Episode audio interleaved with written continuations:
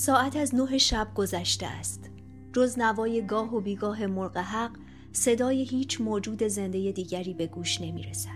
حتی یکی مست و پاتیل از کوچه ها عبور نمی کند که بیمه با با عربده خط سکوت را بشکند. از آدمی اگر صدایی بیاید تنها همان صدای قدم های معمورین دولت است که از معبری به معبر دیگری می روند برای سرکشی های شبانه. در سر من اما پر است از صدا. صداهایی که با من از تشویش و ابهام فردای نیامده حرف می‌زند. همه چیز کماکان روی دور تکرار است. شده ایم مردمان بی لبخند بی آتیه بی صاحب. اما با این همه جای شکرش باقی است که ظلم و بیمبالاتی حاکم هنوز بین عدهای از ما مردمان به امری عادی بدل نشده است. مسبوقی که تا کنون تلاش علاهده و هر روزه ما حرکت کردن خلاف جهت این دور سیاه و تکراری بوده است. اما دیگر نمی‌شد جدا جدا بنشینیم و رویای آبادی و آزادی را تنها در خلوت خود مرور کنیم. از این رو می‌خواهم بدانی که فردا روز بزرگی است. روزی که به همت آقای میکده قرار است پنهانی و دور از نظر خلق در باغ ایشان جمع شویم و برای علاج درد مشترکمان با یکدیگر گفتگو کنیم. می‌خواهم بدانی که ما برای قانون و عدالت به پا خواسته برای آزادی برای ایران. امید که بختیار باشیم و در پایان رهایی و سعادت مورد نظرمان را ملاقات کنیم.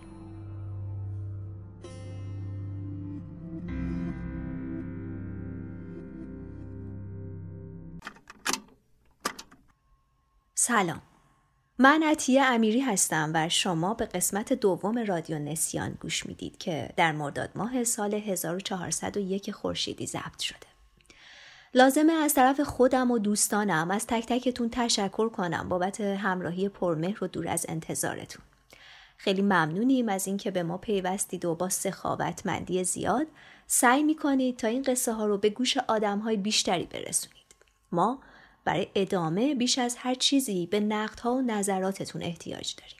شما می‌تونید از طریق اینستاگرام، تلگرام، توییتر رادیو نسیان و صد البته بخش کامنت های پادگیرها مثل Castbox و Apple Podcast با ما در ارتباط باشید. نکته دومی که ما سعی می‌کنیم به مرور توی هر کدوم از این شبکه ها محتواهای متفاوتی رو باهاتون به اشتراک بذاریم. بنابراین پیشنهاد می‌کنیم صفحات ما رو در این فضاها دنبال کنید. و نکته آخر این که همونطور که قبلتر هم گفتیم رسالت اصلی این پادکست روایت هایی از گروه ها و جمع ها و سازمان های ایرانی. پس خیلی خوشحال میشیم پیشنهادات شما رو هم در این باره بخونیم. اینکه مایلی داستان کدوم گروه ها رو اینجا بشنویم. خب حالا بریم سراغ قسمت دوم. ضمن یادآوری از یکی پرسیدند آیا به سپید دم باور داری؟ گفت بله و دیگر غروب را ندید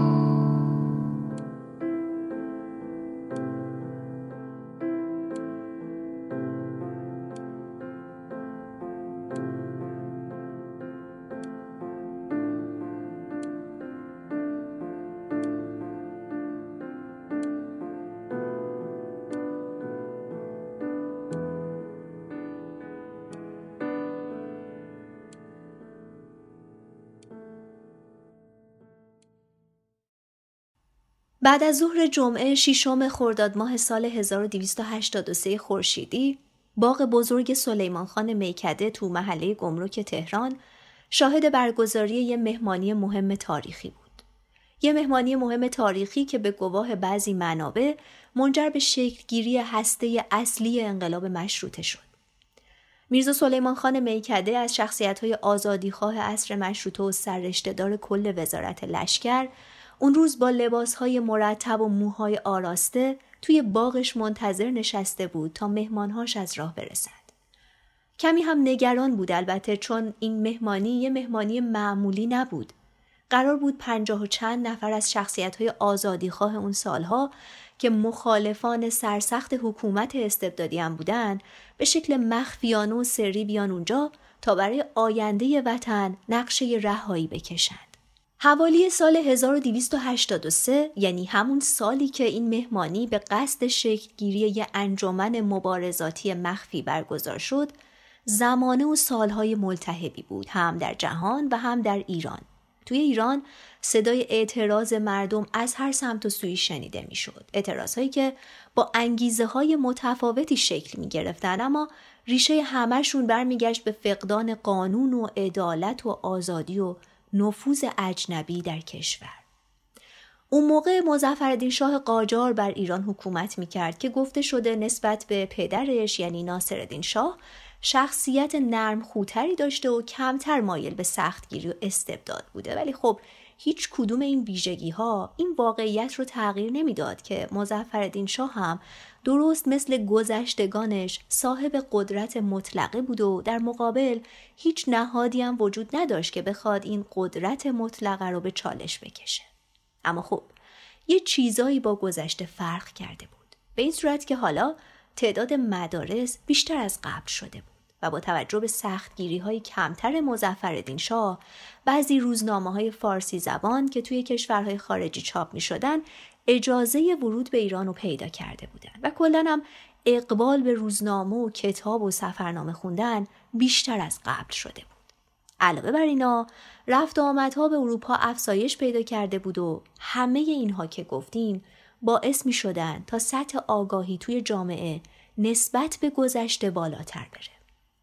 روشنفکرها، آزادیخواها و بعضی معترضین حالا دیگه از اخبار و تحولات تازه جهان مطلع شده بودن و تحت تاثیر جنبش های تحول خواهانه و مشروط خواهانه کشورهای دیگه مثل ژاپن و مصر و روسیه قرار گرفته بودن و مایل بودن نظیر همون تحولات رو توی ایران هم داشته باشن. این اعتراض هایی که داریم ازشون صحبت می‌کنیم این حساسیت و همنوایی و اتحاد مردم علیه استبداد داخلی و مداخلات اجنبی یهو ناگهانی توی اون سالها به وجود نیامده بود البته بلکه از خیلی وقت پیشها از شکست های ایران تو دو دوره جنگ با روسیه تزاری در زمان فتحعلی شاه قاجار و بعدتر متصل به جنبش توتون و تنباکو توی حکومت ناصرالدین شاه شروع شده بود و حالا داشت به نقطه اوجش نزدیک می شد. روحیه ظلم ستیزی روز به روز داشت رواج بیشتری پیدا می کرد. مثلا بازرگان ها دیگه نمی‌تونستند برخوردهای تحقیرآمیز و ناعادلانه نوز بلژیکی رئیس گمرکات ایران رو تحمل بکنن. اون همدست روزها بود و تو سال 1278 اومده بود ایران و مدیریت کل گمرکات ایران رو به عهده داشت.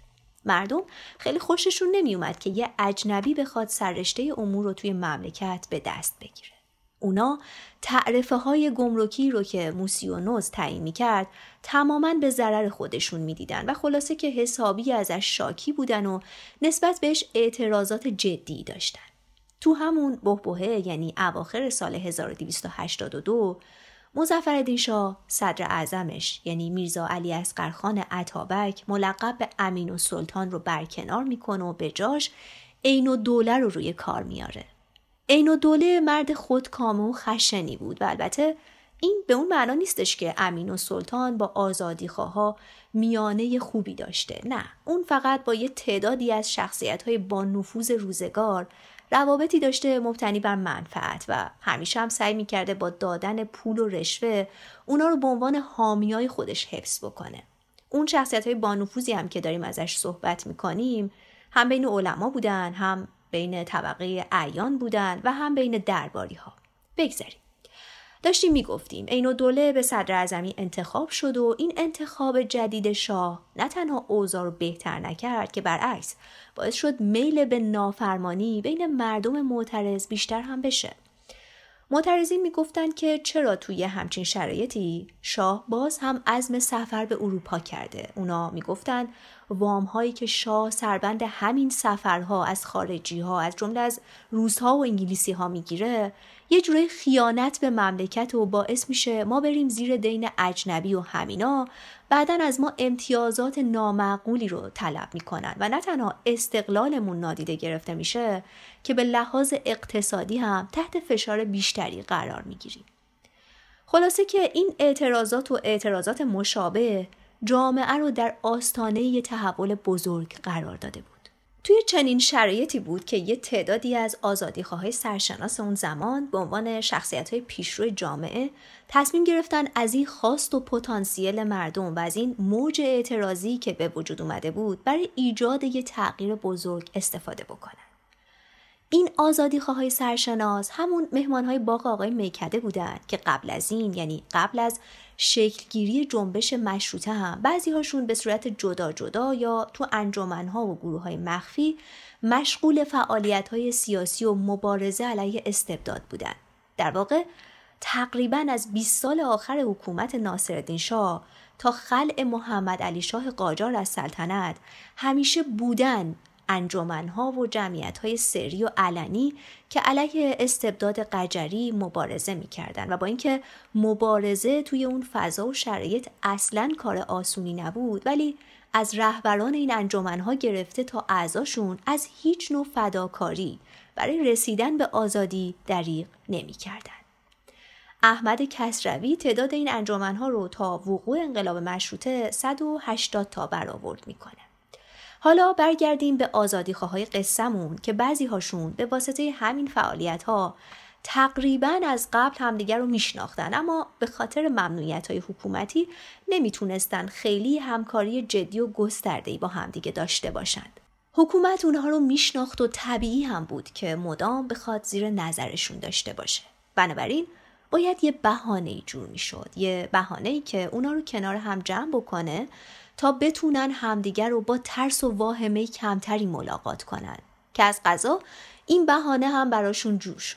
خوشبختانه تون سالها نهزت فرهنگی به وجود اومد و کتابخونه ملی تأسیس شد و همین هم باعث شد تا باب ملاقات بین آزادیخواهای قصه ما باز بشه. در واقع همکاری برای گسترش فرهنگ و معارف بهانه شد برای شروع این دیدارها.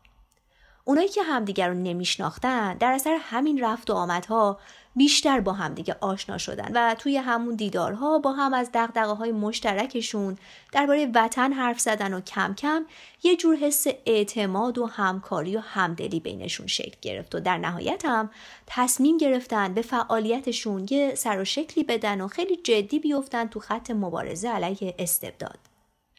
شرایط که کماکان همونقدر پرخطر و حساس بوده براشون و هر کجا هم که قرار بود برن جمع بشن باید جانب احتیاط رو شدیدن رایت می‌کردن تا یه وقت اسیر دست مامورای دولتی نشن.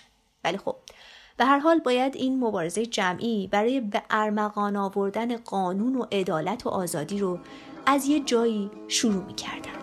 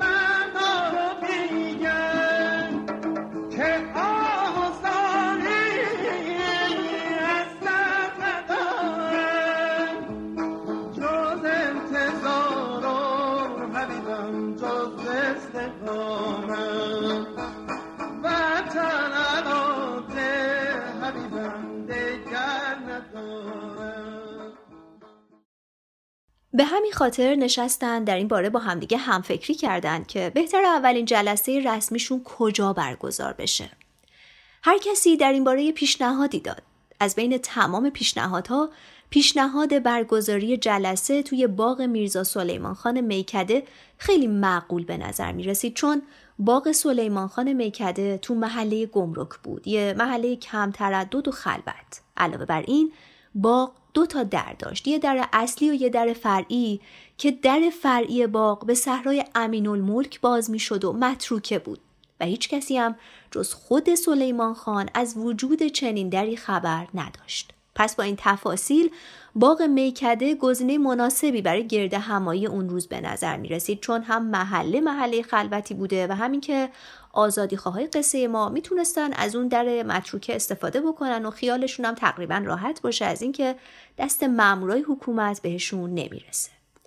خلاصه اینکه رفقای آزادیخواه آقای میکده با این پیشنهاد موافقت کردند. بعدش یکی از توی همون جمع برای محکم کاری پیشنهاد داد که اگه احیانا سر و کله خبرچینای حکومتی هم پیدا شد بهشون بگن که بابت هماهنگی کار کتابخونه ملی دوره هم جمع شدن.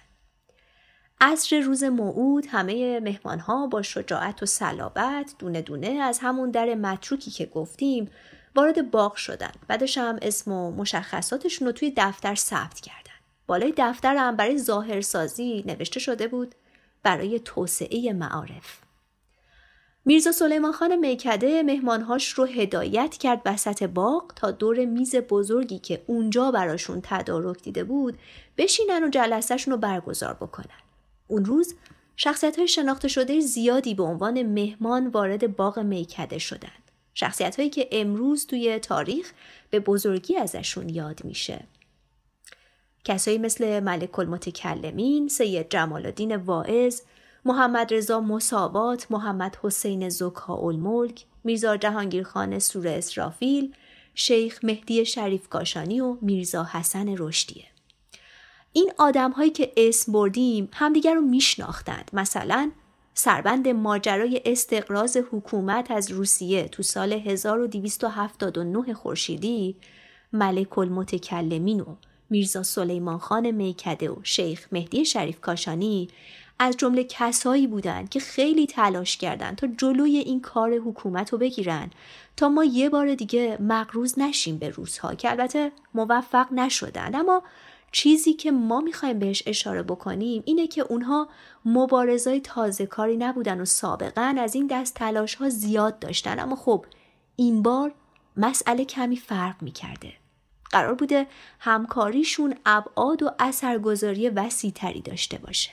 یکی دیگه از شخصیت های شناخته شده انجمن باغ میکده یحیی دولت آبادی بود البته که اون روز به خاطر بیماری نتونست توی مهمانی شرکت بکنه. اون یه روحانی آزادی خواه بود یه نویسنده تجدد طلب که درست مثل بقیه دوستانش قبل و بعد از انقلاب مشروطه برای اینکه یه حکومت ملی مبتنی بر قانون و عدالت و آزادی داشته باشن تلاش های زیادی کرد و در ادامه می‌بینیم که چه نقش مهمی تو پیشبرد اهداف انقلابی انجمن داشت. خب حالا برگردیم به مهمانی آقای میکده به وقتی که آقایون نشستن دور میز تا قبل از هر چیزی برای تحقق آرمانهای وطن خواهانشون با همدیگه هم قسم بشن. یه جورایی انگار قرار بود جلسه با این مراسم رسمیت و جدیت پیدا بکنه و اون اندک تردیدهای باقی مونده رو هم از بین ببره.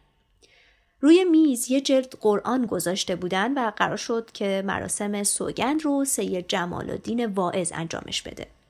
توی پرانتز بگیم که سید جمال الدین واعظ پدر محمد علی جمالزاده بود کسی که لقب پدر داستان نویسی کوتاه ایران رو بهش دادن.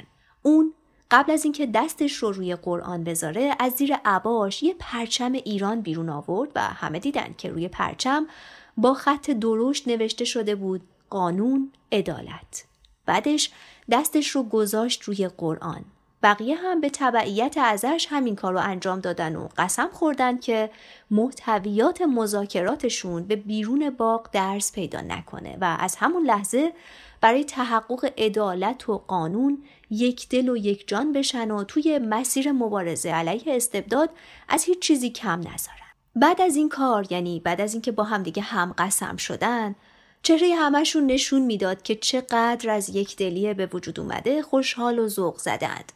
اونقدر که حتی چشمهای بعضی هاشون هم پر از اشک شده بود. اونها سالها منتظر بودند تا بتونن قوتشون رو با دیگرانی که همفکر و همراهشون هستند یکی کنند و علیه استبداد حاکم بایستند. حالا اون اتفاق مبارک رخ داده بود و همگی غرق شور وصف ناپذیری بودند.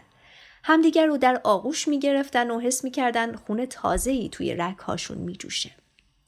کمی که از اون شروع هیجانات اولیه فروکش کرد حاج میرزا نصرالله بهشتی کسی که به خاطر بیان شیواش به ملک المتکلمین مشهور بود دوستانش رو دعوت به سکوت و آرامش می‌کنه و ازشون می‌خواد که سر جاهاشون بشینند. بعدش رو می‌کنه به جمعیت و میگه برادرها وقت تنگ و دشمن در کمین. ما جونمون رو گذاشتیم کف دستمون و سرنوشت آینده ایران عزیز رو به عهده گرفتیم. باید زودتر از این فرصت استفاده کنیم و آرزوهای قدیمیمون در قبال مملکت رو با فداکاری و خون محقق کنیم. ما باید پرچم آزادی رو بالا ببریم. اما خب حرفهای قشنگ و شورانگیز برای مبارزه اصلا کافی نیست. ما باید شیوه درست و عملی مبارزه رو بشناسیم و به همه اونایی که می‌خوان تو جبهه و خط ما باشند آموزشش بدیم. صحبت های ملک المتکلمین به اینجا رسیده بود که سید جمال الدین واعظ دوباره از جاش پا شد. دوستانش رو خطاب قرار داد و گفت شما که دنبال عدالت و آزادی هستید باید بدونید ایران سر دوراهی مرگ و زندگیه و انتخاب یکی از این دوتا راه توی دستای خودتونه. یا باید مستقل و آزاد زندگی کنید یا تن بدید به بندگی و ذلت. میرزا عبدالخالق نامی هم از بین جمع شروع کرد به صحبت و گفت تا زمانی که به جای اراده شخصی قانون توی این مملکت حکم فرما نشه حیات و بقای ایران محاله. این صحبت های اعضا ادامه داشت تا اینکه حاج شیخ مهدی شریف کاشانی که اون روز رئیس جلسه بود برگشت به رفقاش گفت همتون دارین درست میگید. ما تو تمام این سالها خیلی تلاش کردیم. خیلی هم اذیت شدیم. اینو هممون می‌دونیم اما خب بهتر کم کم از مرحله حرف زدن عبور کنیم و بریم سراغ راهکارهای اصلی.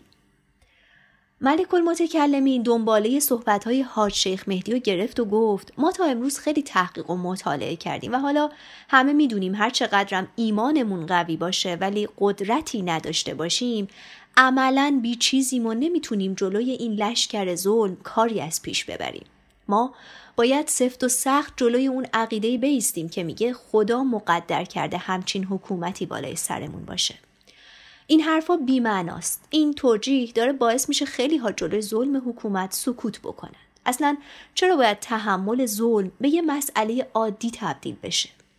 خیالتون رو راحت بکنم. روی این جماعت نمیشه حساب باز کرد و بهشون امیدی داشت. ما هدفی جز نجات وطن و ملت نداریم. پس باید دنبال این باشیم که هر قشر و طبقه و شخصیتی که افکارش با منافع ما همخونی داره رو بیاریم توی جبهه خودمون. اینجوریه که می‌تونیم قدرتمند بشیم و ظلمهای حکومت رو برملا بکنیم تا تمام اونایی که هنوز تو بیخبری هستن در جریان همه چیز قرار بگیرند.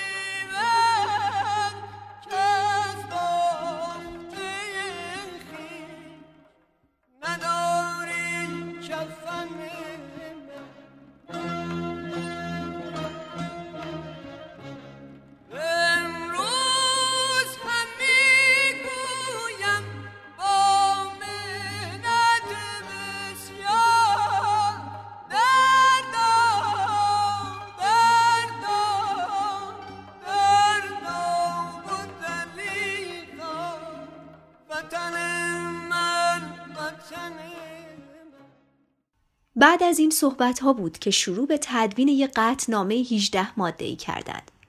قطنامه ای که قرار بود بشه چراغ راهشون. بر اساس اون قطنامه تصمیم گرفتند از اختلاف و دو دستگی بین طرفدارای عین و دولو و صدر اعظم قبلی یعنی میرزا علی اسقرخان عطابک حد اکثر استفاده رو ببرن و به این آتیش اختلاف دامن بزنن و از مخالفای عین و دوله حمایت بکنند. به علاوه تصمیم گرفتند با حوزه علمی نجف روحانیون جسور تهرانی شاهزاده ها و رجال ناراضی هم ارتباط برقرار کنند. نویسنده های انجمن موظف شدند مقالاتی بنویسند و توی اون مقالات از استبداد و ظلم حکومت بگن و بعدش هم برای چاپ بفرستنشون خارج از کشور. در کنار این مقاله ها البته تصمیم گرفتن شبنامه های مهیجی هم درباره آسایش و رفاه کشورهای پیشرفته بنویسن و بین مردم پخش بکنن. اون اعضایی هم که به زبانهای خارجی تسلط داشتن قرار شد بشینن تاریخ انقلاب ملتهای پیشرفته رو برای افزایش آگاهی مردم و انقلابیون ترجمه کنند. بزرگترهای جمع به اعضا تذکر دادند حواسشون باشه چیزی منتشر نکنند که سر سوزنی شاعبه خلاف شر بودن رو ایجاد بکنه چون تو اون بازه زمانی هر شخصیت سرشناسی که با حکومت همکاری نمی کرد و دنباله افکار جدید رو می گرفت و می‌خواست مملکت رو به سمت پیشرفت و آزادی سوق بده بهش اتهام بابیگری می زدند. هم خود حکومت و هم بعضی از علمای مخالف مشروطه که این جنبش رو یه جنبش ضد دینی می‌دونستند. این در صورتیه که فعالیت های انجمن قرار بود به شکل مخفیانه انجام بشه اما خب به هر حال احتیاط شرط عقل بوده همیشه. البته با تمام این حرف ها و مراعات ها باز هم به بعضی از اعضای سرشناس انجمن نسبت بابیگری داده شد اما این مسئله اونقدر حساس و توأم با تردیدهای زیادیه که ما نمی‌تونیم صد درصد رد یا تاییدش بکنیم یا با اطمینان بگیم که انگیزه اون اعضا از مبارزه علیه استبداد به بابی بودنشون رفت داشته. حالا برگردیم به ساعتهای پایانی مهمانی تاریخی باغ میکده به زمانی که تمام 18 مورد قطنامه بدون کوچکترین مخالفتی به تصویب رسیدن و شدن خط مشی انجمن بعدش هم اعضا نشستن با خودشون فکر کردن اینکه بخوان هر سری جلسه مجمع عمومی تشکیل بدن با این تعداد افراد خیلی عاقلانه نیست و ممکنه خطرات زیادی تهدیدشون کنه پس تصمیم گرفتن نه نفر رو به عنوان سرپرست و نماینده خودشون انتخاب کنند تا تصمیم گیری های مهم و هماهنگی و اداره کارها با همین نه نفر باشه. اون نه نفر کیا بودند؟ ملک المتکلمین، سید جمال الدین واعظ، محمد رضا مساوات، سید اسدالله خرقانی، شیخ الرئیس ابوالحسن میرزا، آقا میرزا محسن، سلیمان خان میکده، یحیی دولت آبادی و میرزا محمد علی خان نصرت و سلطان. این نه نفر کمیته انقلاب انجمن سری باغ میکده رو تشکیل دادند که هر نه نفر شخصیت های شناخته شده و توانمندی بودند نه فقط داخل ایران که خارج از ایران هم اونا رو میشناختند بنابراین توان اینو داشتند که معترضین رو به سمت یه تحول بزرگ در حد و اندازه انقلاب سوق بدن. جلسه تا نیمه شب ادامه داشت. بعدش اعضا با همدیگه خداحافظی کردن و طبق قرار قبلی از در متروک باغ که به صحرای امین الملک باز می‌شد خارج شدند. خب حالا ما یه انجمن سری داریم که کمیته انقلابش مشخص شده و این کمیته هم باید اون اهدافی که تو جلسه مجمع عمومی تعیین شده بودن و مدیریت می‌کرد. کمیته انقلاب اولین جلسهش رو برد خونه حاج شیخ مهدی شریف کاشانی برگزار کرد چون خونه آقای کاشانی یه نقطه دور افتاده از شهر بود و از چشم راپورچی های شاه و دربار هم در امان بود. اولین موضوعی که تو کمیته انقلاب تصویب شد این بود که سید جمال الدین واعظ، صدر اصفهانی، اسدالله خرقانی و سید محمد رضا مساوات برن نجف پیش مراجع تقلید و اونا رو در جریان ریز اتفاقات مملکت قرار بدن. از استبداد حکومت گرفته تا ظلم و تحقیر اجنبی. چرا؟ چون اون زمان حوزه علمیه نجف مرکز روحانیت بوده و مرجع تقلید بیشتر از 100 میلیون مسلمون شیعه تو جهان. پس طبیعتا برای شیعیان از جمله شیعیان ایرانی خیلی ارج و قرب بالایی داشتن و یه اشاره اونا کافی بوده تا این مردم جونشون رو بذارن کف دستشون رو برای جهاد علیه ظلم به میدون بیان به هر ترتیب تلاش هاشون در این باره نتیجه داد و موفق شدن توجه و حمایت علمای نجف رو به این موضوع جلب بکنن که لازمه یه تحول اساسی توی مملکت رخ بده. البته آزادی خواهای قصه ما تو این راه فقط به ارتباط گرفتن با علمای نجف بسنده نکردن اونا با بعضی از علمای تهرانی هم وارد همکاری شدن اون موقع توی تهران ما چهار تا روحانی خیلی معروف داشتیم که حکومت هم یه جورایی ازشون حساب می برد. اون چهار نفر چه کسایی بودند؟ آیت الله تبا تبایی، آیت الله بهبهانی، شیخ فضل الله نوری و حاجی میرزا ابوالقاسم امام جمعه. از بین این چهار نفر اون دو نفر آخری که اسم بردیم یعنی شیخ فضل الله و حاجی میرزا ابوالقاسم امام جمعه از طرفدارای صدر اعظم وقت یعنی عین الدوله بودن.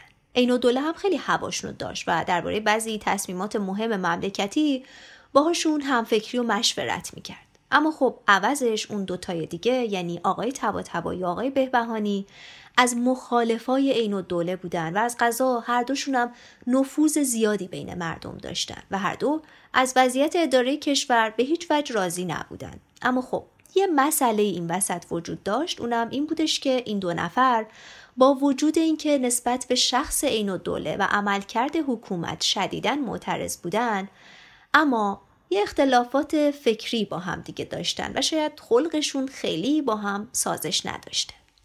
اینجا بود که اعضای انجمن باغ میکده اومدن تلاش کردند تا باب همکاری و همدستی رو بین این دو نفر و در نهایت با خودشون باز بکنند. یکی از اهداف انجمن هم همین بوده دیگه همین که مخالفای با نفوذ حکومت و از هر قشری که هستن بیارن زیر یه پرچم. ملک المتکلمین که از قبل با آیت الله تبا تبایی رابطه دوستانه و خوبی داشته اونو در جریان شکلگیری انجمنشون قرار داده بود. درسته که آقای تبا تبایی هیچ وقت رسما عضو انجمن باغ میکده نشد اما از اعضاش حمایت می‌کرد همیشه و محرم اسرارش بود. از اون طرف هم آیت الله بهبهانی رو داشتیم که از طرفدارای سرسخت صدر اعظم سابق یعنی میرزا علی اصغرخان عطابک بود و همینم باعث می شد پشتیبانی بقیه هواداره میرزا علی اصغرخان رو هم داشته باشه. حالا این هوادارایی که ازشون حرف می‌زنیم کیا بودن؟ کسایی که اکثرشون پست و مقام های مهم دولتی داشتن و طبیعتا اگر به هوای عبدالله بهبهانی می اومدن پشت آزادی خواها می‌تونستن کمک های مالی و اطلاعاتی زیادی بهشون بکنند. خلاصه اینکه اعضای انجمن نشستن با این دوتا روحانی بزرگ صحبت کردن و قبل از هر چیزی یه نقطه مشترک برای همکاری با همدیگه پیدا کردن و اون نقطه مشترک هم چیزی نبود جز مخالفت همشون با عین الدوله که در آخرم سر همین تونستن با همدیگه به توافق برسن. اونا شرط اساسیشون برای همکاری رو در وهله اول برکناری اینو دوله عنوان کردن. البته عبدالله بهبهانی اولش یه کمی بدقلقی می‌کرد اما خب در نهایت با تلاش های زیاد ملک المتکلمین و صدرالعلماء و سید جمال الدین واعظ دوتا سید به همدیگه دست دوستی و برادری دادن اینطور که بهبهانی شخصا رفت خونه تبا تبایی ساعتها نشستن با هم حرف زدن سنگهاشون رو واکندن و از اون تاریخ به بعد این دو نفر که توانایی بسیج مردم معترض داشتن به صورت رسمی با همدیگه همدست و همراه شدن تا علیه استبداد حاکم بایستن و مبارزه کنند.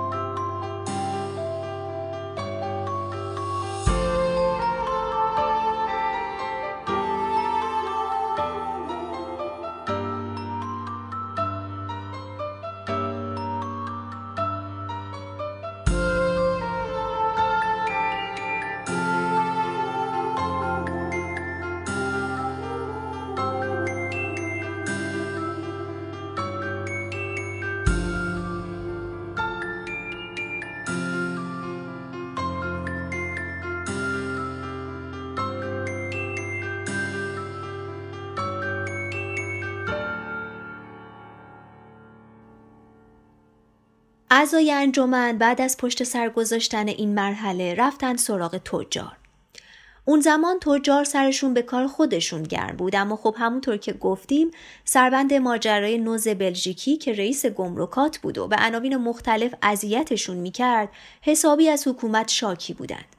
اعضای انجمن می‌دونستن اگه با تجار متحد بشن به نفعشونه. چون اولا اونا قشر ثروتمندی بودن و می‌شد که در اثر این همکاری به انقلابیون کمک مالی زیادی کنند علاوه بر این تجار با کسبه و پیشورهای زیادی هم در ارتباط بودن. مثلا می اومدن یه سری اجناس رو قسطی به کسبه میفروختن و کسبه هم به همین دلیل مدیونشون می شدن. بعد به واسطه همین دینی که به گردن خودشون حس می‌کردن می‌شدن دست نشانده تجار رو به وقتش ازشون تبعیت و پشتیبانی می‌کردند. وقتش کی بوده؟ مثلا همون مواقعی که لازم بود به نشانه اعتراض بازار و تمام حجرهاش رو تعطیل کنند این کسبه و پیشورها به وسیله تجار هماهنگ و متحد می شدن و بازار رو تعطیل می کردن. خلاصه آزادی خواه که در جریان نارضایتی تجار بودن اومدن با چند تا از چهره های سرشناسشون تماس گرفتن و حرفایی بهشون زدن که اونا رو بیش از پیش علیه حکومت شروندن و آوردنشون تو جبهه خودشون یعنی تو جبهه انقلاب بعدشون تجار معروف اومدن توی بازار یه مرکز مستعد برای انقلاب تشکیل دادن که این مرکز در آینده نقش مهمی تو پیروزی نهزت مشروطه بازی کرد. بعد از تجار نوبت رسید به بعضی رجال و روشنفکرهایی که تو ساختار حکومت کار می‌کردند. هدف این بود که ازشون اطلاعات به درد بخوری بگیرند. البته تعداد این رجال دولتی که هم روشنفکر بوده باشند و هم دقدقه پیشرفت و عدالت و قانون داشته باشند خیلی کم بود و همون تعداد کم هم حضور و همکاریشون با انجمن نصف و نیمه بود. احتشام و سلطنه و سنی و دوله از جمله همون رجالی بودند که با آزادی خواه در ارتباط بودند. مثلا احتشام و سلطنه چون اروپا دیده بود و شیفته پیشرفت و قانون مداریشون شده بود می‌گفت مایل چنین پیشرفتی توی ایران هم رخ بده بر همینم هر جایی که می‌تونست هواداری می‌کرد از مشروط خواه اعضای انجمن به برقراری ارتباط با امثال اونها احتیاج داشتند. اگرچه حضورشون نیم بند بود ولی خب می‌تونستن یه سری اطلاعات و مشورت و همینطور حمایت هایی ازشون بگیرن که برای ادامه مسیر مبارزه لازم و ضروری بود.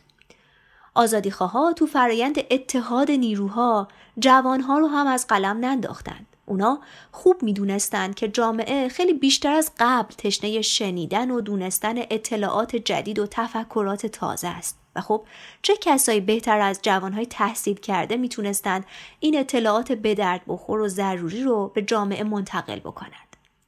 به همین خاطر هم یک کانون جوانان تشکیل دادن و توی اون کانون از محصلین دارالفنون گرفته تا محصلین مدرسه آمریکایی و جوانهایی که کشورهای خارجی رو دیده بودن عضوش شدن تا فرایند انتقال اطلاعات نو به جامعه رو شروع بکنند. وفاداری و تعهد این گروه از جوانها به مشروط خواه خیلی بیشتر از دسته قبلی بوده. اعضای انجمن در ادامه ارتباط های مؤثری که با شخصیت های مطرح زمانه خودشون برقرار کرده بودند حتی سراغ یه شاهزاده قجری هم رفتن شاهزاده سالار و دوله پسر دوم مزفردین شاه سالار و دوله طبع سرکشی داشت و جاه طلب و جسور و ماجراجو بود و اون زمان والی غرب ایران بود که بیشتر از بقیه قسمت های کشور ایلات و اشایر جنگجو داشت. از این جهت خب نیروی جنگنده و مسلح زیادی در اختیارش بود که اگه وارد اتحاد با آزادی خواها می‌شد بعدها می‌تونستن از این نیروی جنگنده تو مبارزه علیه حکومت استفاده بکنند.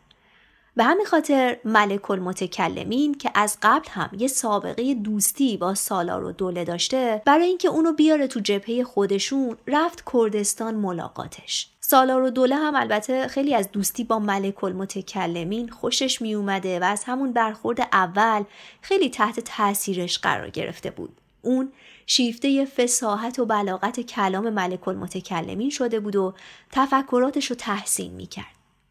وقتی ملک المتکلمین رفت دیدن سالار و دوله و باهاش از برنامه هاشون توی انجمن گفت سالار و دوله هم جذب صحبتاش شد و ظرف مدت خیلی کوتاهی خودش و تمام دار و دستش به آزادی خواه ملحق شدن اما این وسط اتفاقات غیر منتظره رخ داد که باعث شد اونطور که باید و شاید نتونن از ظرفیت این شاهزاده شورشگر تو مبارزه علیه حکومت استفاده بکنند. ماجرا از این قرار بود که سالار و دوله بعد از این دیدار نشست با خودش فکر کرد خب حالا که پدرم یعنی مزفردین شاه مریض شد و بخش زیادی از مردم هم خیال تغییر رو توی سرشون میپرورونند چرا من قیام نکنم و قدرت رو توی دستم نگیرم؟ اینطور شد که هنوز خیلی از ملاقاتش با ملک المتکلمین نگذشته بود که قشونش رو جمع کرد و بی هیچ آمادگی و هماهنگی قبلی با دوستانش توی تهران و بدون اینکه اصلا شرایطش فراهم باشه پا شد رفت اونجا که در نتیجه این کار بین قشون خودش و قشون دولتی یه جنگ اتفاق افتاد و توی اون جنگ نیروهای سالار و دوله شکست خوردند. خودش هم دستگیر شد و بردنش قصر اشرت آباد زندانیش کردن. اعتقاد شاهزاده جوان به مشروطه اونقدر زیاد بود که حتی توی حبس هم خودش رو طرفدار مشروطیت اعلام کرده بود و اطرافیانش رو هم ترغیب می‌کرد تا از مشروطه هواداری بکنند. این حمایت ها در حد حرف خالی نبوده هیچ وقت اون تو جریان بست نشینی های اعتراضی مشروط ها که بعدا دربارشون حرف می‌زنیم برای اونها کمک های مالی میفرستاده. این وسط چند باری هم سعی کرد فرار کنه ولی موفق نشد. بعد از پیروزی مشروطه هم برادرش محمد علی شاه اونو فرستاد بره اروپا. ولی خب تو تمام مدتی که اونجا بودم باز نسبت به مشروطیت وفادار موند و از مشروط خواه حمایت می‌کرد. اما بعدها وقتی دید هیچ پشتیبانی از سمت سران مشروط خواه دریافت نمی‌کنه رفت تو صف مخالفین مشروطه.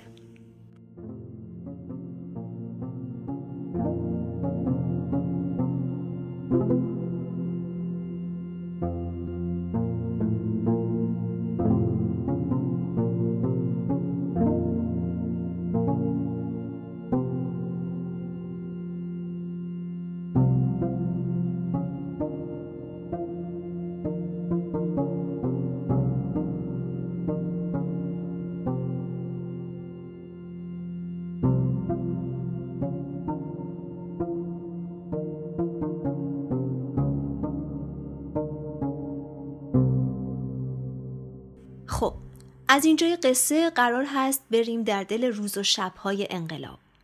انقلابی که اعضای انجمن باغ میکده هم بخش مهمی از اونو رهبری و هدایت می‌کردند. این اعضا علاوه بر اقداماتی که قبلا توضیح دادیم تو چند تا واقعه مهم منتهی به انقلاب مشروطه هم نقش های ایفا کردند.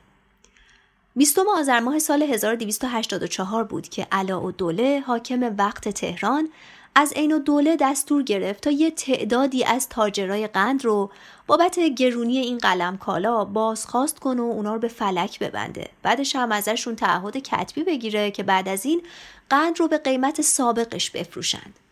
واقعیت اینه که اون موقع قند و چند تا کالای اساسی دیگه از روسیه وارد ایران می‌شد و تو اون بازه زمانی هم روسیه درگیر جنگ با ژاپن بود. به همین خاطر ما با بحران تامین کالاهای اساسی مثل قند مواجه بودیم و این گرونیه ربطی به خواست خود تاجرها نداشته که حالا بخوان تنبیه بشن و قیمت قند رو بیارن پایین.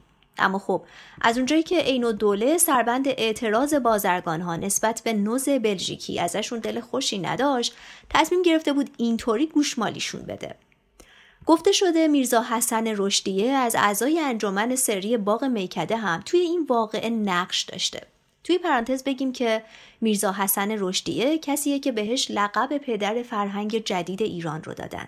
اون تو سال 1305 قمری اولین دبستان به سبک جدید رو توی تبریز تأسیس می‌کنه و کلا هم همیشه سعی می‌کرده با سلاح فرهنگ به مقابله با استبداد بره. به همین خاطر خیلی به مسئله آموزش و اشاعه فرهنگ و افزایش سطح آگاهی مردم توجه نشون می‌داد و با وجود اینکه مخالفین زیادی داشته اما هیچ وقت از تلاش برای انجام خدمات فرهنگی دست نمی‌کشید و توی این راه استقامت عجیبی از خودش نشون می‌داده. رشدیه تو سالهای مبارزاتش علیه استبداد یه روزنامه ای داشت به اسم روزنامه مکتب که توی اون روزنامه از ظلمهای عین و دوله و دوروبریهاش می نوشت و از سانسور مطبوعات انتقاد می کرد. همه هم می دونستن که این روزنامه برای رشدی است. از اون طرف هم خب گویا بیشتر شبنامه های انجمن سری باغ میکده رو می‌دادن رشدیه بنویسه. بعدها عین دوله از تطبیق ادبیات شبنامه ها با مطالب روزنامه مکتب می‌فهمه که نوشتن شبنامه ها کار رشدیه است و به خاطر همینم تبعیدش می‌کنه به کلات.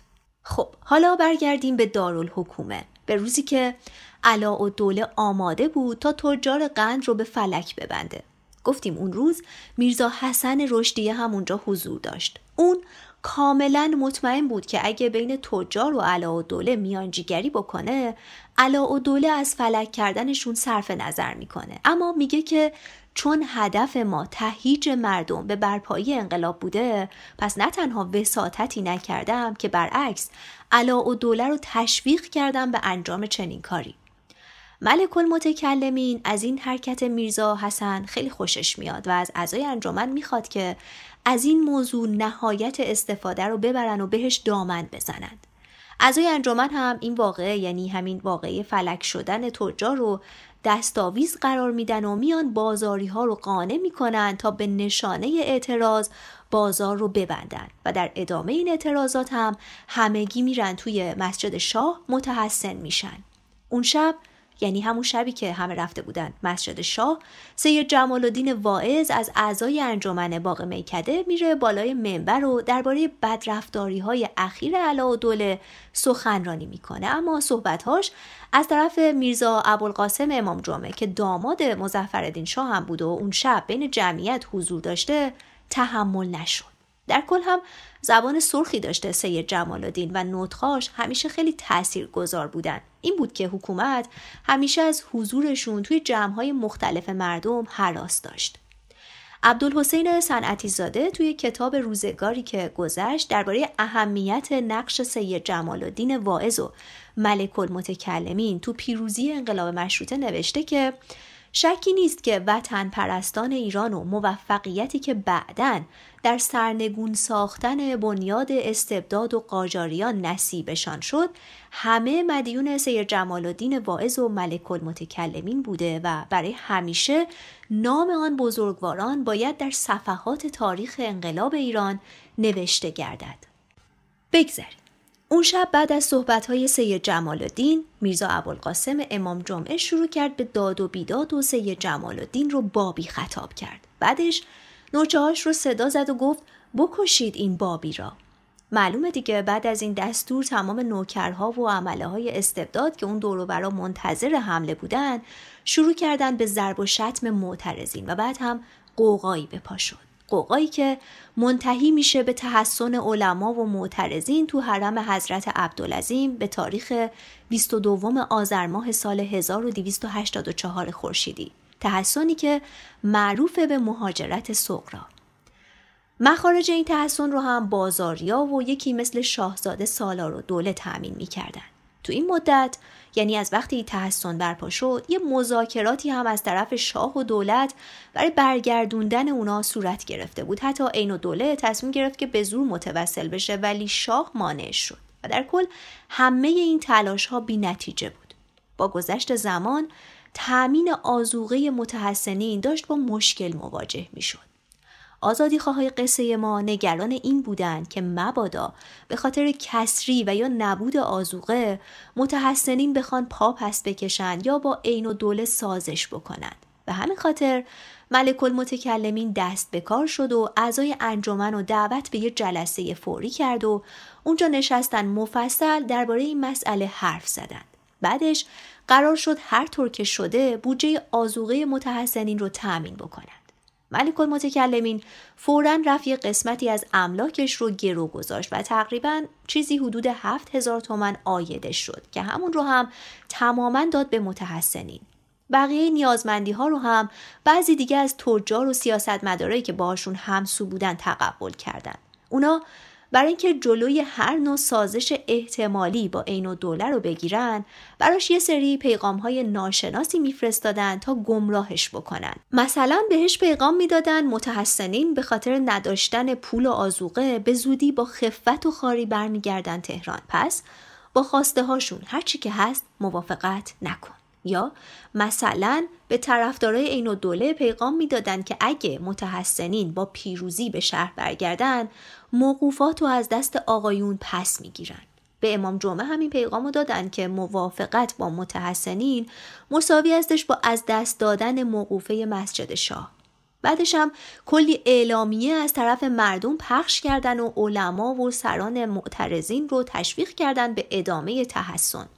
خود ملک المتکلمین و چند نفر دیگه هم نشستن با سران متحسنین حرف زدن و بهشون گوش زد کردن که شما الان رهبر یک ملت هستید. نکنه یه وقت با یه سری پیشنهادهای پیش پا افتاده مثل ازل علا و دوله حاکم تهران یا ازل زفر و سلطنه حاکم کرمان قانع بشین که از بس نشینی دست بکشین و برگردین تهران. چون تحقق هیچ کدوم از اینها باعث نمیشه ملت به هدف اصلی خودشون که همون مشروطیت هستش برسند خلاصه که این تلاش ها در نهایت مؤثر واقع شد و متحسنین با جسارت بیشتری به تحسن خودشون ادامه دادند. حالا مسئله اصلی علما و معترضین این بودش که هرچقدر سعی می‌کردند خواسته هاشون رو به گوش شاه برسونن عین دولو و اطرافیانش مانع می شدن تا اینکه باز اینجا اعضای انجمن یه درایتی به خرج میدن و به اصطلاح گره گشایی می کند. ملک المتکلمین و یحیی دولت آبادی که رابطه خوب و دوستانه ای با سفیر عثمانی یعنی شمس الدین خان داشتن تصمیم گرفتن درخواست های بس نشین های حرم حضرت عبدالعظیم و از طریق آقای سفیر به دست پادشاه برسوند. شمس الدین خان هم پذیرفت. البته گویا قبل از اینکه اون پاکت حاوی تقاضاهاشون رو بدن دست شمس الدین خان یحیی دولت آبادی برمیداره موضوع مربوط به برپایی عدالت خونه رو بین بندها میگنجونه.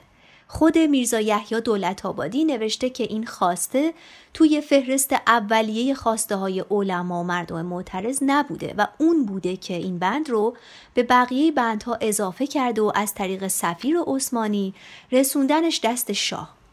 مهدی ملکزاده نویسنده کتاب تاریخ مشروطیت ایران که ما از کتابش بیشترین استفاده رو در نوشتن این متن کردیم این ترفند رو رول بزرگ آزادی خواهان واقعی یعنی همون اعضای انجمن باغ میکده می‌دونه. خلاصه اینکه سفیر عثمانی تقاضاهاشون رو میرسونه دست مزفر شاه و اونم میپذیره همش رو و حتی برای برپایی عدالت خونه دست خط جداگونه می‌نویسه و بعد از مدتی جریان مهاجرت سغرا به پایان می‌رسه. اگرچه عین و دوله با خلف وعده و تعلل نمی‌ذاره هیچ کدوم از خواسته ها محقق بشن. اما خب همین مقدمه میشه برای اینکه در اعتراضات بعدی و نهایی که منجر به صدور فرمان مشروطیت شد معترضین نسبت به برپایی حکومت مشروطه مصرتر بشن.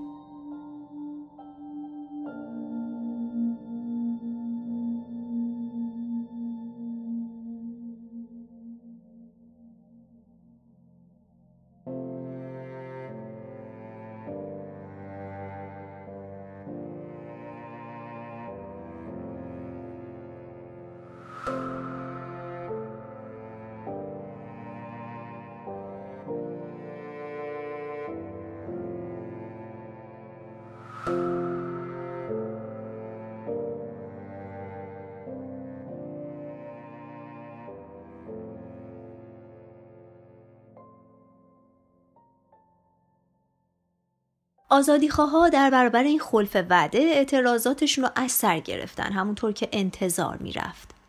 و در جریان این اعتراضات هم خب درگیری هایی بین اونها و نیروهای عین دوله به وجود اومد و توی اون درگیری ها طلبه به اسم عبدالحمید کشته میشه. خبر این اتفاق به گوش مردم معترض می‌رسه. همه کسب و کارهاشون رو تعطیل می‌کنن و از نقاط مختلف شهر خودشون رو میرسونن به مسجد آدینه. چند روزی رو اونجا متحسن میشن و بعد علما و یه تعدادی از همراهانشون راه میافتن میرن سمت قوم و بس نشینیشون رو توی قوم ادامه میدن که این واقعه به مهاجرت کبرا معروفه. یه عده هم توی تهران تو سفارت انگلیس متحسن میشن. اون موقع انگلیسی ها به خاطر رقابتی که با روس ها داشتن برعکس روس ها که مخالف مشروطه بودن به خاطر منافع خودشون هم که شده از جنبش مشروطه توی ایران حمایت می‌کردند بگذریم به همین خاطر هم آیت الله بهبهانی به سفیر انگلیس نامه می نویسه و ازش می‌خواد که با مردم معترض توی تهران همراهی بکنه. یه جورایی همون کاری که سابقا توی مهاجرت سغرا انجام داده بودن و از سفیر عثمانی تقاضا کرده بودن که درخواستهاشون رو به شاه برسونه اینجا هم دقیقا همچون منظوری داشتن. اونا می‌خواستند که سفارت انگلیس واسطهشون بشه با شاه. چرا؟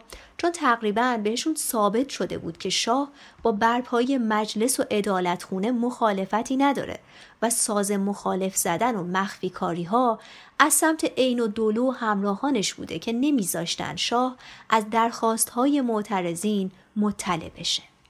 انگلیس هم میپذیر و درخواست ها رو منتقل می‌کنه به شاه که مهمترینشون افتتاح مجلس و قصاص قاتلین شهدای وطن و برگردوندن آزادی خواهانی بوده که عین دوله تبعیدشون کرده بوده. کسایی مثل میرزا حسن رشدیه و سید جمال الدین واعظ. دولت بالاخره با این خواسته ها موافقت می‌کنه. عین دوله از صدر اعظمی کناره می‌گیره و مشیر و دوله که شخصیت میان روی هم داشته به نخست وزیری انتخاب میشه. و اینطور شد که جنبش مشروط خواهی ملت ایران بالاخره تو تاریخ 14 مرداد ماه سال 1285 خورشیدی با امضای فرمان مشروطیت از طرف مزفردین شاه قاجار به پیروزی می‌رسه. بعد از این تاریخ انقلابیون رفتن تا رویاهاشون رو زندگی کنند رویای داشتن ادالت خونه و مجلس قانونگذاری که اون روز دیگه مانعی برای تحققشون وجود نداشت رویایی که البته چندان دیرپا نبود مزفردین شاه پنج روز بعد از امضای قانون اساسی تو دیماه سال 1285 از دنیا رفت و پسرش محمد علی شاه به جاش به سلطنت رسید. محمد علی شاه نمی‌خواست شبیه پدرش سلطنت بکنه. الگوی اون پدر بزرگش ناصر شاه بود. این یعنی خیلی مایل به نشون دادن انعطاف و نرمخویی نسبت به آزادی خواه نبود. اولین دهنکجی هم که به سران مشروط خواه و نماینده های مجلس کرد این بودش که نه تنها هیچ کدوم از اونا رو به مراسم تاجگذاریش دعوت نکرد که وزراش رو هم تشویق می‌کرد تا اونا هم مثل خودش نماینده ها رو نادیده بگیرن. اون مشیر و دوله رو برکنار کرد و دوباره امین و سلطان رو روی کار آورد. امین و سلطانی که همیشه اعتقاد داشت اصلاحات جز با وجود یه دولت قدرتمند مرکزی ممکن نیست. درگیری اصلی محمد علی شاه با نماینده های مجلس سر متمم قانون اساسی بود. نماینده ها بر اساس ترجمه که از قانون اساسی بلژیک داشتن اومدن اصول یه نظام حکومتی پارلمانی رو تو متمم قانون اساسی گنجوندن که خب بر اساس اون همه باید در برابر قانون برابر می شدن دیگه نباید کسی به واسطه القاب یا مناسبش بر کسی دیگه برتری می داشت. مطبوعات و اجتماعات هم باید آزاد می شدن. اصل تفکیک قوا هم باید پذیرفته می شد. با این تفاصیل خب شاه با اون روحیاتی که ازش حرف زدیم احساس خطر کرد و اقتدار سلطنتش رو از دست رفته می‌دید. به همین خاطر متمم قانون اساسی رو امضا نکرد. و همه اینا باعث شد تا دور تازه از مبارزات علیه استبداد برای مشروط خواها که اعضای انجمن باغ میکده هم جزبشون بودن شروع بشه. از اعتراضات مردمی تو شهرهای بزرگ گرفته تا انتشار روزنامه و شبنامه و انتقادهای تند. و به همون نسبت هم خشم شاه از آزادیخواها بیشتر می‌شد. مثلا محمد رضا مساوات و میرزا جهانگیرخان سور اسرافیل از اعضای انجمن باغ میکده توی روزنامه هاشون پادشاه رو هدف تندترین انتقادات قرار می‌دادند که البته به عقیده بعضی ها این کار چندان کار سنجیده نبوده چون باعث می شده که شاه بیش از پیش نسبت بهشون جبهه بگیره. محمد علی شاه از محمد رضا مساوات بابت همین نوشته های تندش شکایت می‌بره به عدلیه ولی سید محمد رضا نمیره دادگاه و عوضش یه شماره از روزنامهش رو به ریشخند و تمسخر دادگاه اختصاص میده.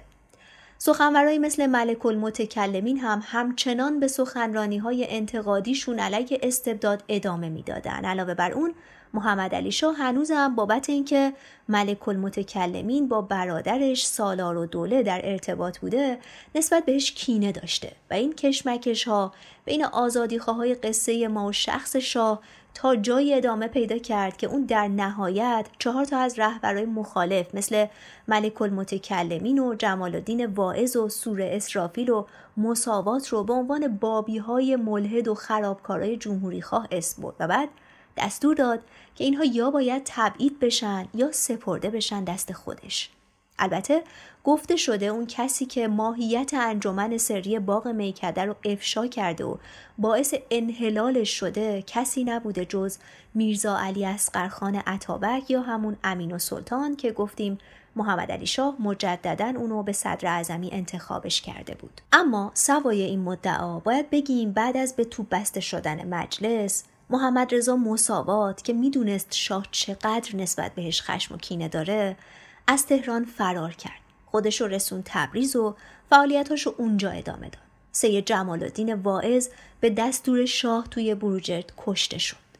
میرزا یحیی دولت آبادی هم بعد از بمبارون مجلس تبعید شد استانبول و بعدها وقتی که محمد علی شاه از سلطنت برکنار شد دوباره تونست برگرده و تو انتخابات دوره دوم مجلس به عنوان نماینده انتخاب بشه. ملک المتکلمین و میرزا جهانگیرخان سور اسرافیل جوان هم جلوی چشم های محمد علی شاه توی باغشاه به قتل رسیدند.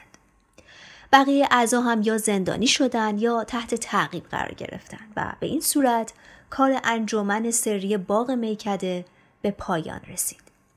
یه همچین سرنوشتی برای این مردان بزرگ که از عوامل اصلی پیروزی انقلاب مشروطه بودن سرنوشت غمانگیز و غیر منصفانه به نظر می‌رسه. اما واقعیت اینه که زندگی هیچ وقت منصفانه نبوده. نه در قبال اونها و نه در قبال کسایی که پیش و پس از اونها خونشون در راه آزادی خواهی به ناحق ریخته شد. بله زندگی هیچ وقت منصفانه نبوده اما نه اونقدرها نه اونقدرها که راه و روش و نام انسانهای آزاده رو ببلعه و هیچ نشونه ای ازشون باقی نذاره. زندگی قوی تر از گلوله های داغیه که توی سینه انسانهای آزاده فرو رفته. قوی تر از کاردها و تناب های اعدام. زندگی هیچ اثری رو پاک نمی‌کنه و این همون چیزیه که بعضی ها نادیدش می‌گیرند